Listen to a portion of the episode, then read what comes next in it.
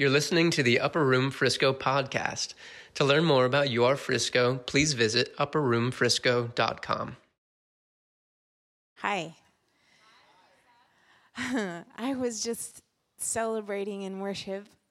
I realized that it was 13 years, 11 months, and 11 days ago that I came into an environment like this, and I was forever changed. Like black and white to living color. Like my whole world went upside down. And I thought that God was church, the Bible, doing things right, and going to heaven. Those are all true. But God is the most beautiful, near, kind, merciful, gracious, loving, real, scary, real person that we could ever know. And I just wanted to say that to you so that if you're in this room and you are like, I mean, I will never forget the day I came into an environment, I've been in church my entire life. And I came in into an environment and I just something in me was like, something's different. It wasn't even as exuberant as it was in here tonight, but something was different. And that something just began to bother me when I left that building that night. It just began to bother me. Like, what was that? And I want to know more about that. And so instead of being, you know, weirded out or feeling less than. I just let it make me hungry and curious. And so I kept showing up and I kept asking people.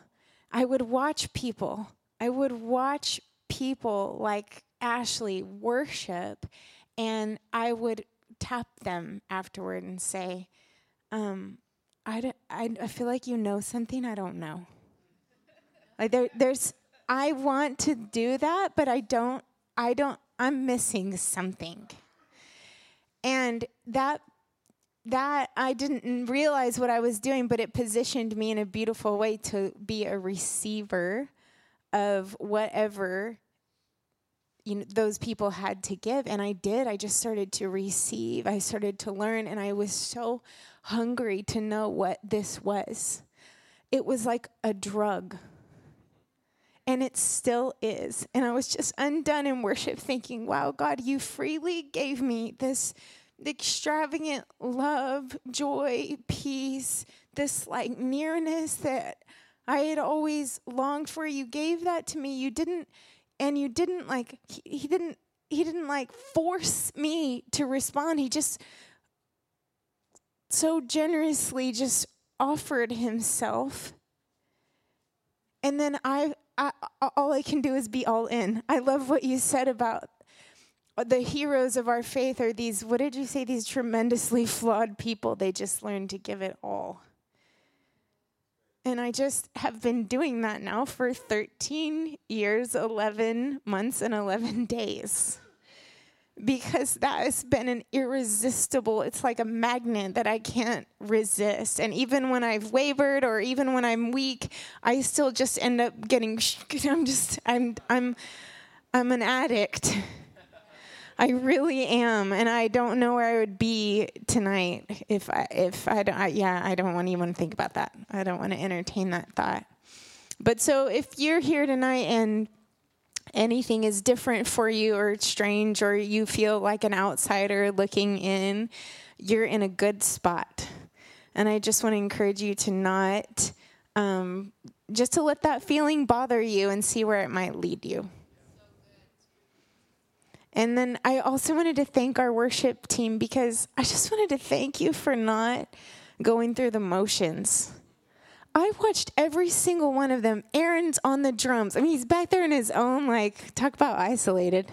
He's like, he's in his own room worshiping. And yeah, I could see him just worshiping, and Fred can barely stand playing the bass guitar. And I thought, I'm so thankful for people that are they're worshiping with all that they have. I know that there are places, and I'm not, yeah, I mean, we could hire musicians that like that's what they do for a living and we could just pay them there are places that hire musicians that don't even believe in God, but they're good musicians. And I just am so, Fred, I'm just so thankful because it, there's something that happens when we're all, you know, it says in Acts when they were waiting to be empowered by the Holy Spirit, it says they were all in one accord. And there's just something so beautiful when our leaders are up there and we get to see them worshiping and it provokes our worship. It's just so real, right? I love it. So thank you guys for just not going through the motions. It was beautiful. I uh, I I feel like uh, the Lord. I woke up this morning. I feel like God just wanted to um, give give you some tools to meet with him um, both in here but also on your own. And so i just wanted to to share some of those some of the things that i've learned and that i do. And um, you know i have this strong conviction that what we do and what we believe has to be real not just in this room. It has to manifest in my home and in my marriage and in my parenting and in my in everything. Like if God is God and this is really real, then I want it to be real everywhere. And so I'm on a journey of just discovering how how does God want to show up? How does he want to meet with me? How does he want to transform me in every single part of my life? And so I want to equip you with some of those things. Is that cool? Is that good? All right. One of the things that we talk about at Upper Room a lot is we talk about beholding Jesus. Have you heard us say that? Or gazing on his beauty. Have you heard that? We've pulled those phrases from scripture, but they sound kind of, they kind of can lose their meaning sometimes, right? Because that's not how you talk like when you're, you go to coffee with someone. Like, I've just been beholding the cowboys. we don't, we don't, we don't use that language in everyday life. So, what does that mean? And how do we do that? How do we gaze on him? How do we behold him? Why is that important? How do we do it? It's everything. I loved what we were singing Jesus, from my heart to the heavens what is it? Come and be, be Jesus, be the center. When you were born again, when you and I were born again,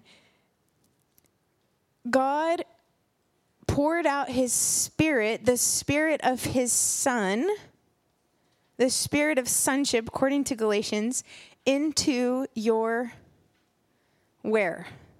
This is important he did not pour out his spirit and give you a new identity in your forehead or your. He poured out his spirit and gave you the spirit of Jesus, the spirit of sonship. So you and I then, in that moment, we we become sons and daughters of God. And so something got put inside of us where we cry out, Abba, Father. And that got put into your heart, the center of your being. I know, I know, we're in America, we're in the West, we get uncomfortable when people start talking like this. What do you mean, the center of my being? what does that mean? Well, there's a place that's different from just your thought life. There's a place, it's your heart, it's your wellspring, it's the place where all of life flows from this place. And when you became a new creation, that, that spirit of sonship got put in here, in your heart.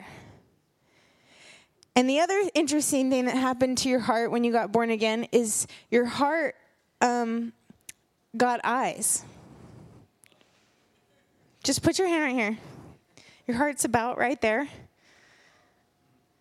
Say, Heart, you have eyes. Paul prayed in Ephesians, he says, I pray that the eyes of your heart would be enlightened. You you and he prayed that so that we could see God as he is. He actually prayed that so we could see the Father as he is through what Jesus has done for us. But your eyes ha- your your heart has eyes. This is where you behold Jesus. Now this can help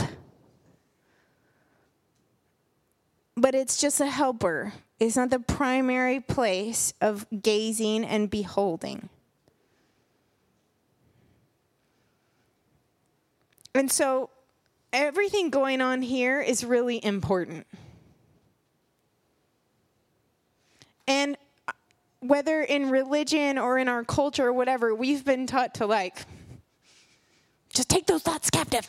Just, just get those feelings. Just Just renew your mind. But what happens here, it, this is the real estate that Jesus died for. He, he was like, I want to dwell somewhere there, here. He chose it. And so, what we do with it, how we steward it, how we handle the things that come at it, the things coming out of it, it's all super important. Because this is his his dwelling place. Yes, we want to have houses of prayer where God abides when we're worshiping him, but day in, day out, we're going throughout our lives. We take a shower, we get dressed, we brush our teeth, we eat breakfast, we do all the things. It's here. Are you with me? Okay, so this is the place where you learn to behold him. And this is the place where the abundant life that Jesus promised comes flowing out of this place.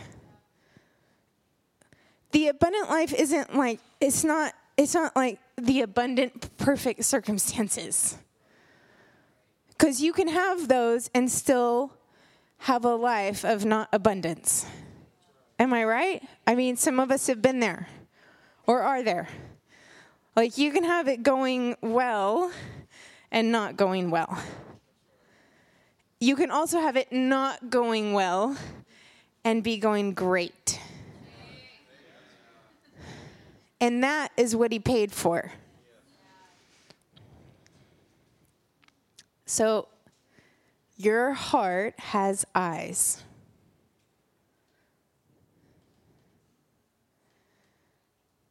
and they want to look at someone.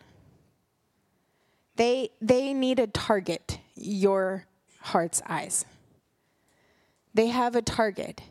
And anything less than Jesus will leave them lusting after more.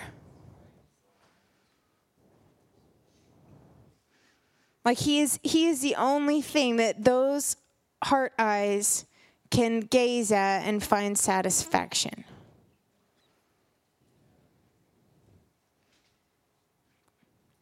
I'm like preaching in the choir. You're like, you, that's why we're here. that's why we're here. Sweet.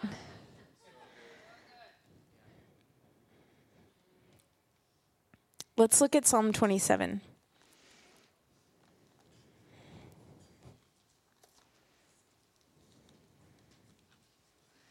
this is the thing that I found. Like this is the place. This is the the balm to my soul that I found that I can't get enough of. That has me forsaking everything to know this one thing.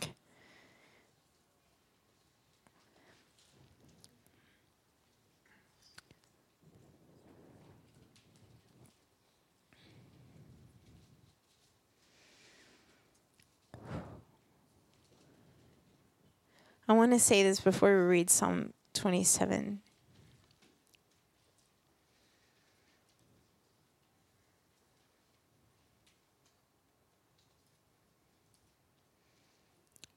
In order for you to experience the fullness of what He has, it's a, like it's an all-out takeover. It's a whatever.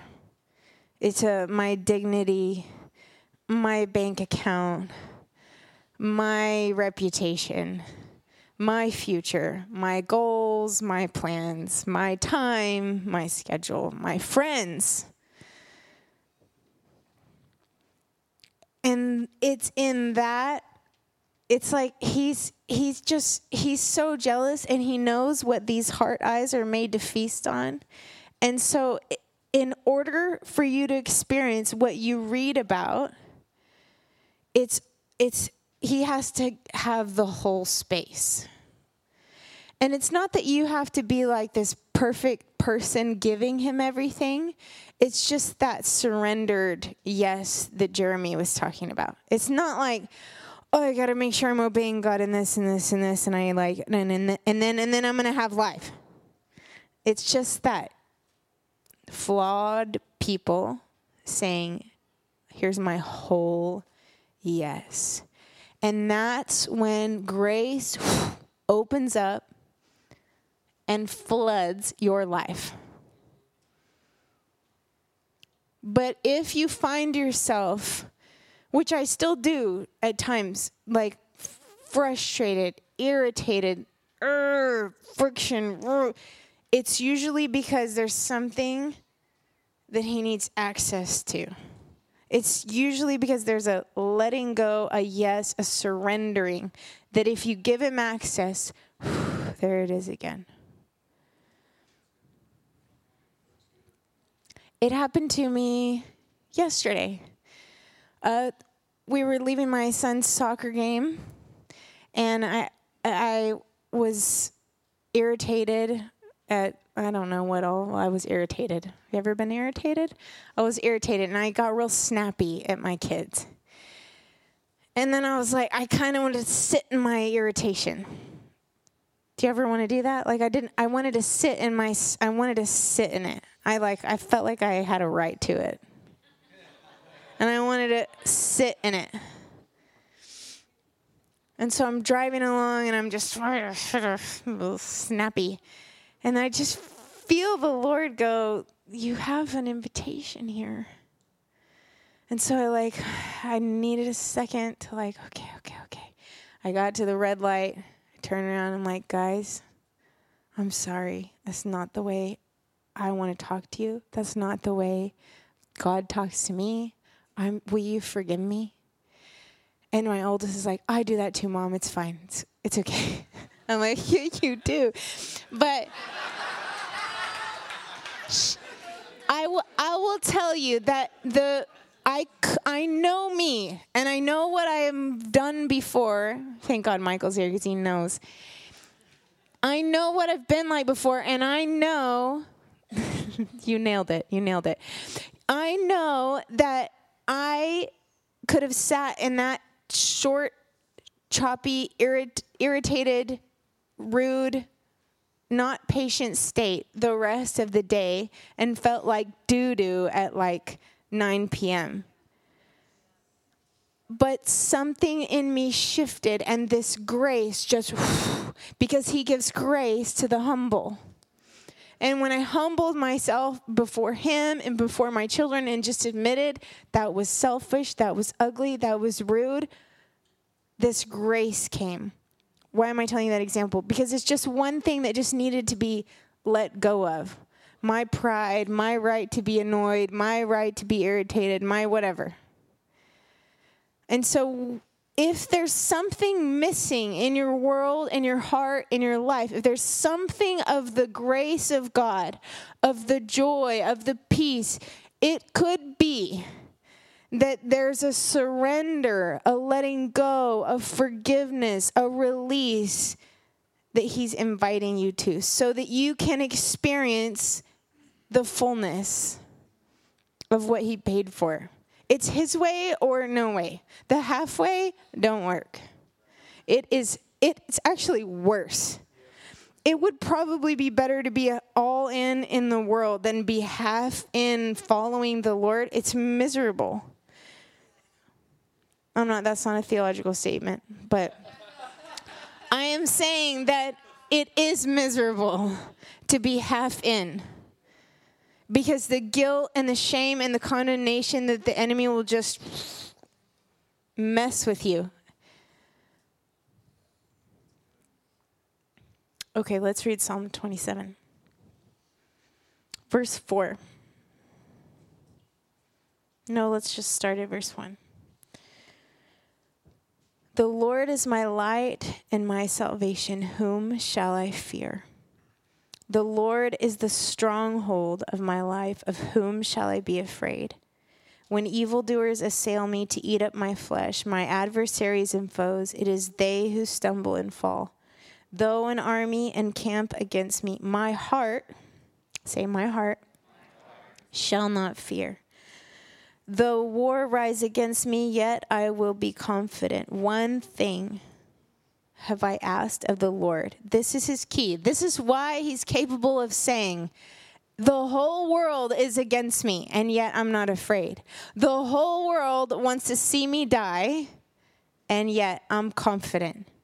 One thing have I asked of the Lord, that will I seek after, that I may dwell in the house of the Lord all the days of my life, to gaze upon the beauty of the Lord and to inquire in his temple.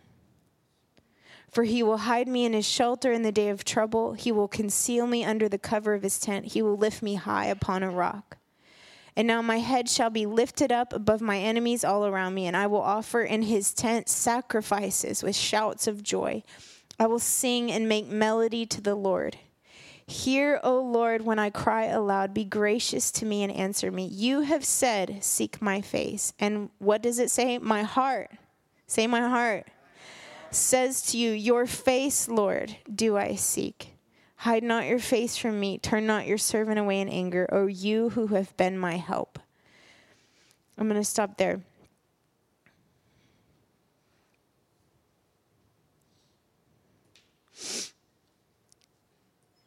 Seek my face, and in my heart I said, I'll seek your face. Did you know that you have a face inside your heart?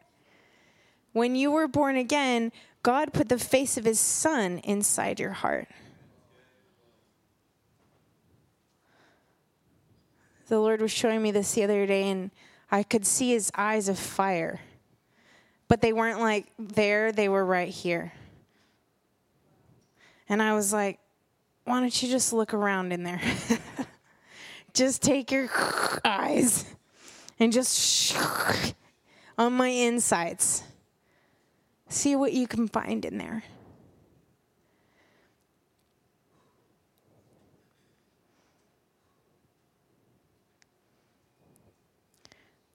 How do we gaze upon the beauty of the Lord with these eyes that are on this heart?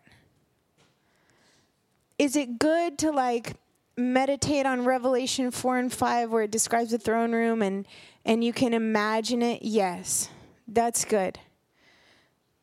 That's like I said this can be helpful. But the the place of transformation is when you look with these eyes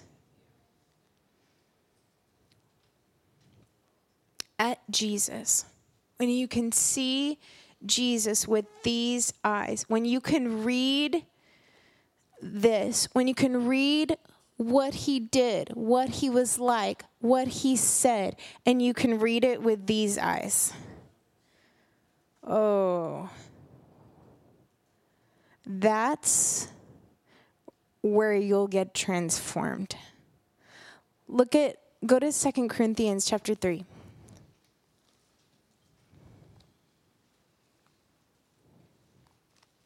Is there a clock in here? Oh, it was hiding. Okay, sweet. Second Corinthians chapter 3.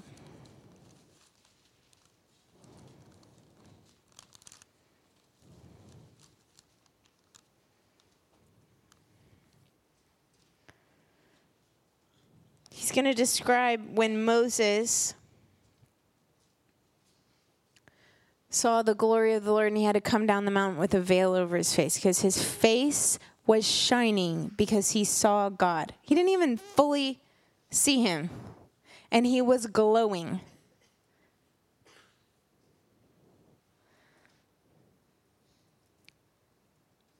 Look at verse 12. Since we have such a hope, we are very bold not like Moses, who would put a veil over his face so that the Israelites might not gaze at the outcome of what was being brought to an end, but their minds were hardened. For to this day, when they read the Old Covenant, that same veil remains unlifted, because only through Christ it is taken away. Yet to this day, whenever Moses is read, a veil lies over their hearts. But when one turns to the Lord, the veil is removed.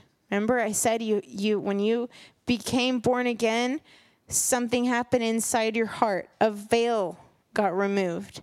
Now the Lord is the Spirit, and where the Spirit of the Lord is, there is freedom. And we all, say we all, with unveiled face, beholding the glory of the Lord, are being transformed into the same image from one degree of glory to another.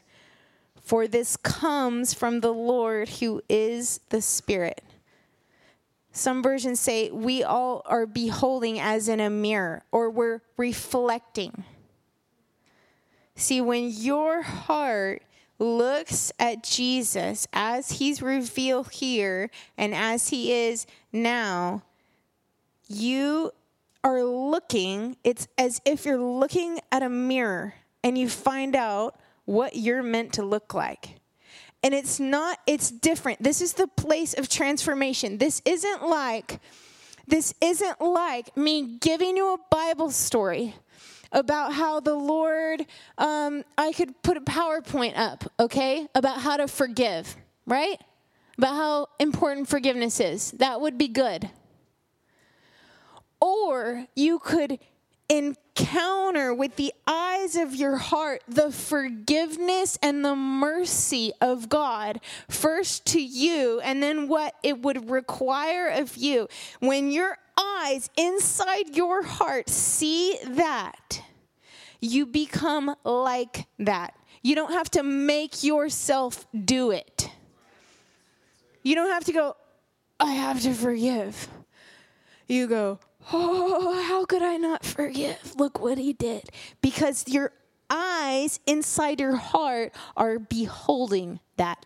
And according to the word, you are becoming it as you behold it. You're looking at it. You're you're ugh, you're eating him. You you are what you eat. If you're eating Jesus, he said, Unless you eat my flesh and drink my blood, if you're consuming him regularly, you will become like him. You will. You cannot help it. You will. You will not have to make yourself, you will not have to follow the 10 steps to becoming a Christian and being like Jesus. You just keep looking at him and eating him, and you will be like him. It's the difference between me externally going, I should be patient, I should be patient, I should be patient. God said to be patient. I should be kind. I should be kind. I should. And then meeting the one who is patient first toward me, kind toward me. And then I become it. I can't help it. You have to start practicing beholding God on the regular if you want to look like him. It takes time and practice. It takes getting this in you, reading it, and like digesting it. Asking him, I don't want to just read this about you. I want to like know this about you. I want to invite you guys when you're when you're when you're at home, you're reading your Bible, invite him, ask him just before you start. You don't have to be super mystical. You can just say, "Holy Spirit, show me Jesus. Make Jesus known in this moment. I want to see him. I want to know him. I don't want to just read my Bible. I want to meet with you. He was the Word made flesh. So, this is a part of beholding Him, a huge part. And the beautiful thing is if you spend time getting this in you, then throughout if you if you do this every day, then throughout your day you can behold him without this in front of you because you can just be beholding, eating, drinking his nature. And you will be like him.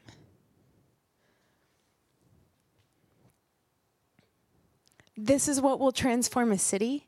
This is what will transform a marriage. This is what will transform a family. This is what will transform the world is when we become like him.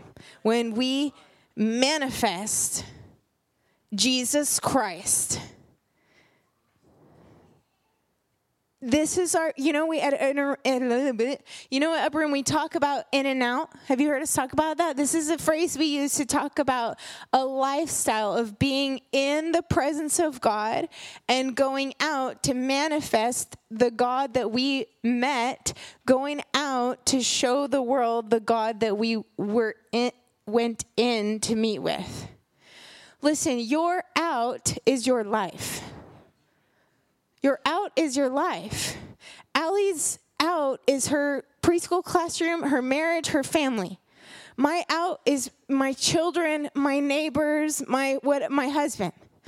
I don't need to go, I don't have to go out and like be in a soup kitchen, although that's good. But you have to manifest, it gets birthed on the inside of you, God Himself when you are beholding him with the eyes of your heart.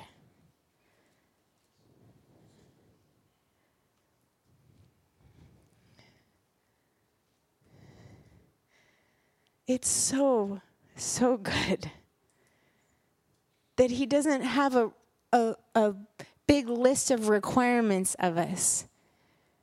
He gives us his very self to become like Him, to commune with Him, with the Father, and with the Holy Spirit.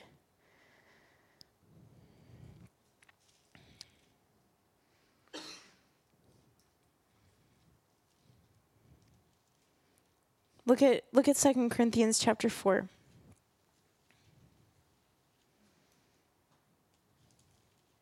Verse 6. For God who said, Let light shine out of darkness, has shown in our what? In our hearts to give the light of the knowledge of the glory of God in the face of Jesus Christ.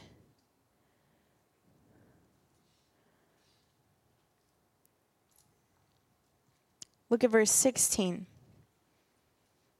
so we do not lose heart. Though our outer self is wasting away, our inner self is being renewed day by day. For this light, momentary affliction is preparing for us an eternal weight of glory beyond all comparison, as we look not to the things that are seen, but to the things that are unseen. For the things that are seen are transient but the things that are unseen are eternal. There is a whole world going on right here. And I want to encourage you when you leave here today, when you're going about, start to pay attention to what's going on on your inside. And just when it's negative, when you feel shame about it, when you feel uncomfortable with it, just acknowledge it to Jesus. It doesn't have to be a big thing, but just, Lord, what I'm I, I'm feeling anxious. And bringing him in, inviting him into that space where you acknowledge what's really going on. Not like, I'm going to be anxious for nothing. Lord, I want to behold you right now. All right, stand up.